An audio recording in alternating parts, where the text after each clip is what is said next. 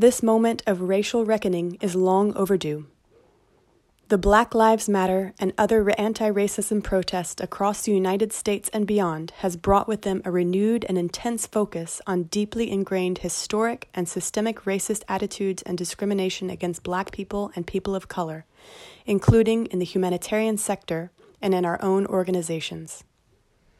A broadened understanding of the humanitarian principles of neutrality, impartiality, and independence in humanitarian action can guide humanitarians in the drive for dignity in the treatment of all people, those whom we serve and those who serve with us. For example, the principle of impartiality arguably the driving force towards genuine inclusion and diversity in the humanitarian sector, demands that humanitarians make no discrimination as to nationality, race, religious beliefs, class, or political opinions. It also stresses that they endeavor to relieve the suffering of individuals being guided solely by their needs. A principled interpretation of impartiality entails fostering more equity over equality in providing protection and assistance to affected people. For humanitarian action to be equitable and anti racist, it is necessary to acknowledge that neocolonial issues of racism and compounded inequities gripping communities all over the world extend to the humanitarian sector as well. Without this understanding, we are building on quicksand, trying to transition to being anti racist, for example, while clinging to structures that can be perceived as racist. Instead, we must forge a new path towards power with humanitarian action, working with people affected by conflict and violence, and elevating work focusing on diversity, inclusion, and accountability. What do equity and anti racism mean for humanitarian action? To define equity, we must first differentiate it from equality. As outlined in the IFRC's minimum standards for protection, gender, and inclusion in emergencies, equality is based on the assumption that everyone will benefit from the same support. Thus, providing the same service equally to affected people will render the same outcomes across the board. Equity, however, accounts for how individuals may need different types of support and approaches in varying degrees in order to benefit from equal outcomes. An equity based understanding of humanitarian action advocates for adapting humanitarian work to each individual's needs and background to ensure those affected are being treated equitably. In this respect, equity leads to equality. For example, when we talk about equal rights of men and women within a human rights based approach, we need to take equitable measures to ensure those equal rights can be met. Focusing on fostering more equity in the humanitarian sector starts with the understanding that manifestations of oppression, such as racism, are rooted in power hierarchies that often do not operate alone. They intersect with gender, religion, socioeconomic status, geography, sexual orientation, and numerous other social markers, creating layers of oppression that are inextricably intertwined. Thus, addressing one facet of inequity is not enough. Effective action requires an intersectional, operationally rooted approach to humanitarian action. Often, affected people facing one form of inequity face compounded pressures from multiple other intersecting factors. We see this, for example, in the way the COVID 19 pandemic has directly affected different populations. In this case, relatively higher fatality rates for men and older people are also compounded by race, ethnicity, and socioeconomic status, illustrating the intersectional way by which multiple systemic factors compound inequity and require targeted anti racist measures addressing the unique needs of a subset of affected people. This means that providing humanitarian assistance equally often helps those facing fewer drivers of oppression more than those who face multiple drivers. Addressing this requires comprehensive, ethical, and disaggregated monitoring and evaluation frameworks that identify these hidden subsets of affected people who are otherwise the most excluded and yet the least engaged with by the humanitarian sector. The concept of acting equitably applies to the difference between being non racist and anti racist. Being non racist means not directly engaging in racist behaviors. It is a passive stance, whereby differences are not acknowledged and systems of oppression are not actively addressed. It is like seeing a crime happen and not contributing to it, but not stopping it either. This is not enough. Organizations and people must fight actively against racism and other forms of inequity leading to systemic oppression and subordination. To be anti racist involves proactively taking steps to address systemic racism at an individual as well as an organizational operational level. Being anti racist falls under the umbrella of acting for equity by accounting for the specific needs of people facing multiple intersecting forms of oppression. When a passive and inactive approach to equity and, as part and parcel of it, racism, is institutionalized, it yields what Joan Acker terms inequality regimes. These are loosely interrelated practices, processes, actions, and meanings that result in and maintain class, gender, and racial inequalities within particular organizations. In the framework of structural intersectionality, systems and structures are created in organizations that maintain privilege for some groups or individuals while restricting the rights and privileges of others. This means that the disadvantages and or disabilities faced within an organization are compounded by and negatively spill over to how the mandate of the organization is carried out. For example, if a humanitarian organization is facing issues of discrimination and racism within its own ranks, these inequitable treatments of staff based on their social markers can carry over to how the institution's staff then treat affected people who are also from different backgrounds, impacting how well the NIHA principles are carried out. For the humanitarian sector, this effect is twofold. Not only are staff within the organization impacted by such unequal power dynamics, the affected people humanitarians serve can also be impacted. The hierarchies and systems of oppression at work within humanitarian organizations affect external perceptions, including the level of trust bestowed by affected populations and vice versa. The question can then arise why should we trust you when you cannot even treat your local employees equitably and provide them with the same rights and privileges as staff imported from New York, Geneva, and London? Why should we trust you when the black, indigenous, and people of color in your organization, and others standing at the intersections, are not treated equitably? Neocolonial legacies. Who are we listening to? There's no question that humanitarian organizations have saved millions of lives, operating on the front lines of the world's most dangerous places. However, some aspects of humanitarian action remain rooted in neocolonial legacies, weighing down efforts of fostering genuine progress. In order to create more equitable and anti racist institutions, the humanitarian sector must first acknowledge the role neocolonial legacies continue to play in humanitarian assistance and protection activities and within humanitarian organizations, which are most at need of equity driven systemic changes.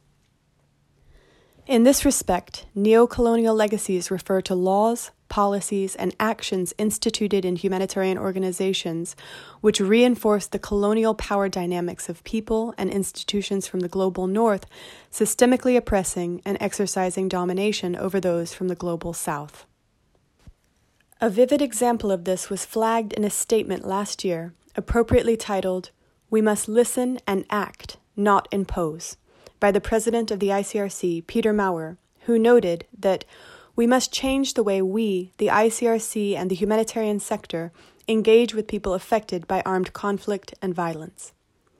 As Maurer outlined, surveys from Afghanistan, Lebanon, and Haiti showed that overall affected people feel they have little say in the assistance that reaches them. While broadly speaking, those surveys felt relatively safe and respected by aid providers, they consistently gave low rankings to the relevance and fairness of aid. In Haiti, for instance, over 70% of the respondents said they didn't know how to make suggestions or complaints to aid providers, and 90% reported that they didn't feel that their opinions were taken into account.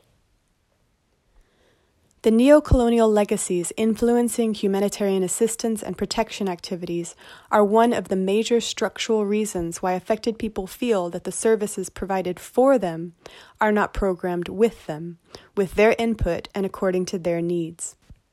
This type of feedback indicates a problem with how affected people tend to be treated and described in essentialized monolithic terms. Every time an affected community or person is described as vulnerable, powerless, helpless, disempowered, or victim, it ascribes a certain level of dependency and lack of agency to them. Much like how affected people feel the humanitarian sector is not listening to or working with them, Third world feminists have written about how subaltern women have been muted by their colonial or neo-colonial counterparts. This muting process has the negative spillover effect of one party standing at fewer intersections of inequity, speaking for the oppressed subject, such that the subject undergoes a quote, representation. This means the subject is not presented as they are, but rather presented again through the colonial or neo-colonial gaze of another. As such, the reality of the subject and their views is not adequately reflected in how they are presented by their counterpart. This is sometimes witnessed, for example, in humanitarian reporting, when we read entire reports or articles about specific humanitarian actions or initiatives, but the only voice carried through is that of the humanitarian reporter or organization, perhaps with one or two decontextualized short pull quotes from affected people themselves, often focusing on their victimization and or their gratitude for the provided support. As such, the humanitarian report is not reflecting what an affected person said. It is what the humanitarian took away from the interaction. The initial voice is muted, and the humanitarian speaks for the affected person. In turn, such narratives and views, which mute the voices of affected people, can reinforce neocolonial legacies of the white saviors going in to provide help without engaging much with the people they are helping, speaking on their behalf, and making certain assumptions about their needs and priorities. Systemic inequalities, manifested in intersectional forms of difference from the Western norm, often lead to a hierarchy of knowledge and experience that is exported from the global north to the field is rewarded more, and more consistently, than local knowledge and experience. This is often exacerbated in the humanitarian sector by other systemic inequalities, such as differential levels of access to internal reports between resident local and non resident international staff, opportunities for advancement, access to trainings, and myriads of intersecting institutional barriers that elevate non resident colleagues, often from the global north, over resident ones from the global south. As the ICRC's Peter Maurer stresses, we must change how we engage with affected people. For example, we can further draw from knowledge of local cultures and reduce top down assistance and protection efforts. This entails addressing the biases that come with what we consider knowledge and information. As Spivak notes, when patriarchal or colonial practices reign, there ends up being a whole set of knowledges that have been disqualified as inadequate to their tasks or insufficiently elaborated naive knowledges located low down on the hierarchy beneath the required level of cognition or scientificity. Yet, without accepting local knowledge and respecting the expertise of resident colleagues, the account by the humanitarian from the global north becomes the account, continuing the process of how one explanation and narrative of reality is established as the normative one. This is particularly problematic when we consider that while most of the funding for humanitarian operations is geared at the Muslim world, the composition of the humanitarian sector, particularly those in leadership positions, remain dominated by people from OECD countries. To remedy this, we can monitor and evaluate whether proposals to include affected populations do, in effect, involve communities in every step of humanitarian action. Given the humanitarian sector, especially the leadership of international humanitarian organizations, is predominantly comprised of staff from the global north, we can also take steps to systematically analyze the social factors affecting vulnerability in order to avoid inherent bias by humanitarian workers. These biases can even be unconscious, and yet present themselves systemically and routinely, both through the lack of diversity in profiles of humanitarians, as well as the lack of diversity in recruiters and hiring managers, who then can engage in affinity bias and recruit more of the same humanitarians from the global north with very similar educational and professional experiences. These factors all point to why it is vitally important to work toward more accountability and reduce the hierarchies of power that discriminate against those standing at the intersections. This hinges on including an understanding of equity into how we interpret and operationalize the fundamental humanitarian principles. The path to power with humanitarian action. When the argument is put forward that we must account for the religion, gender, race, and other social markers of affected people in order to tailor humanitarian action, the most common reply is that this approach can interfere with the humanitarian principles. When it comes to impartiality, for example, this analysis is unpacked how not discriminating on the basis of race, gender, and other social markers is not the same and should not be the same as not seeing race, gender, and other social markers. An equity based interpretation of the humanitarian principles allows us to account for how differences between affected people create levels of inequity, which require us to tailor how we provide assistance and protection. In terms of the way forward, for the most part, the critical next step is complementing organizational press releases of solidarity and allyship with concrete and measurable actions for how the institution aims to operate in an anti racist and equitable manner, in keeping with the humanitarian principles. The resources and answers are, for the most part, already in place, but do require systemic backing and support by each humanitarian organization. First, we need to elevate and fund work focusing on diversity and inclusion and accountability to affected people.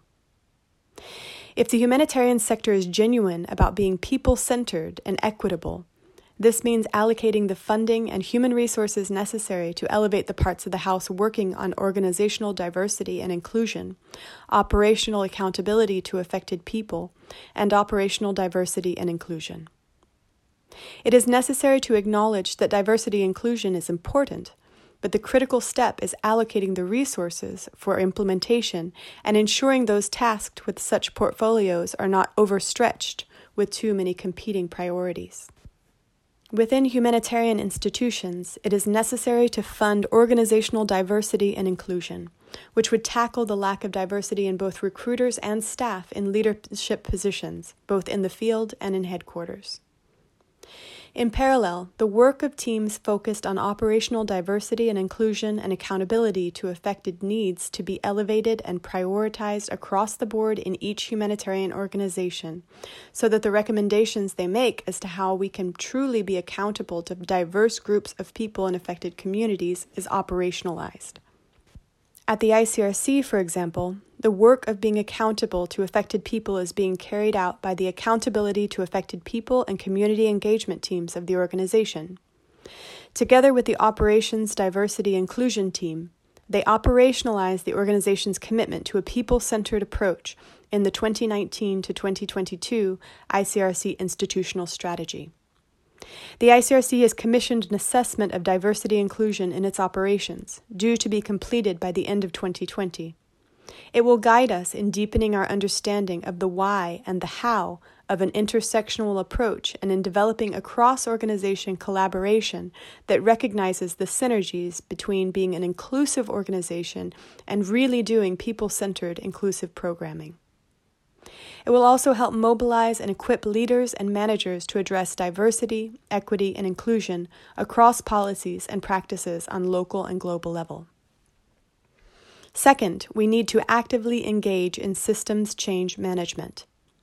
If we want to be anti racist humanitarian organizations, we need to put in the work.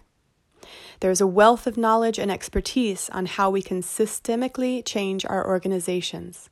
Let us draw from that and dedicate human resources precisely for such tasks, over trusting that the change will happen naturally if we put out the right press releases.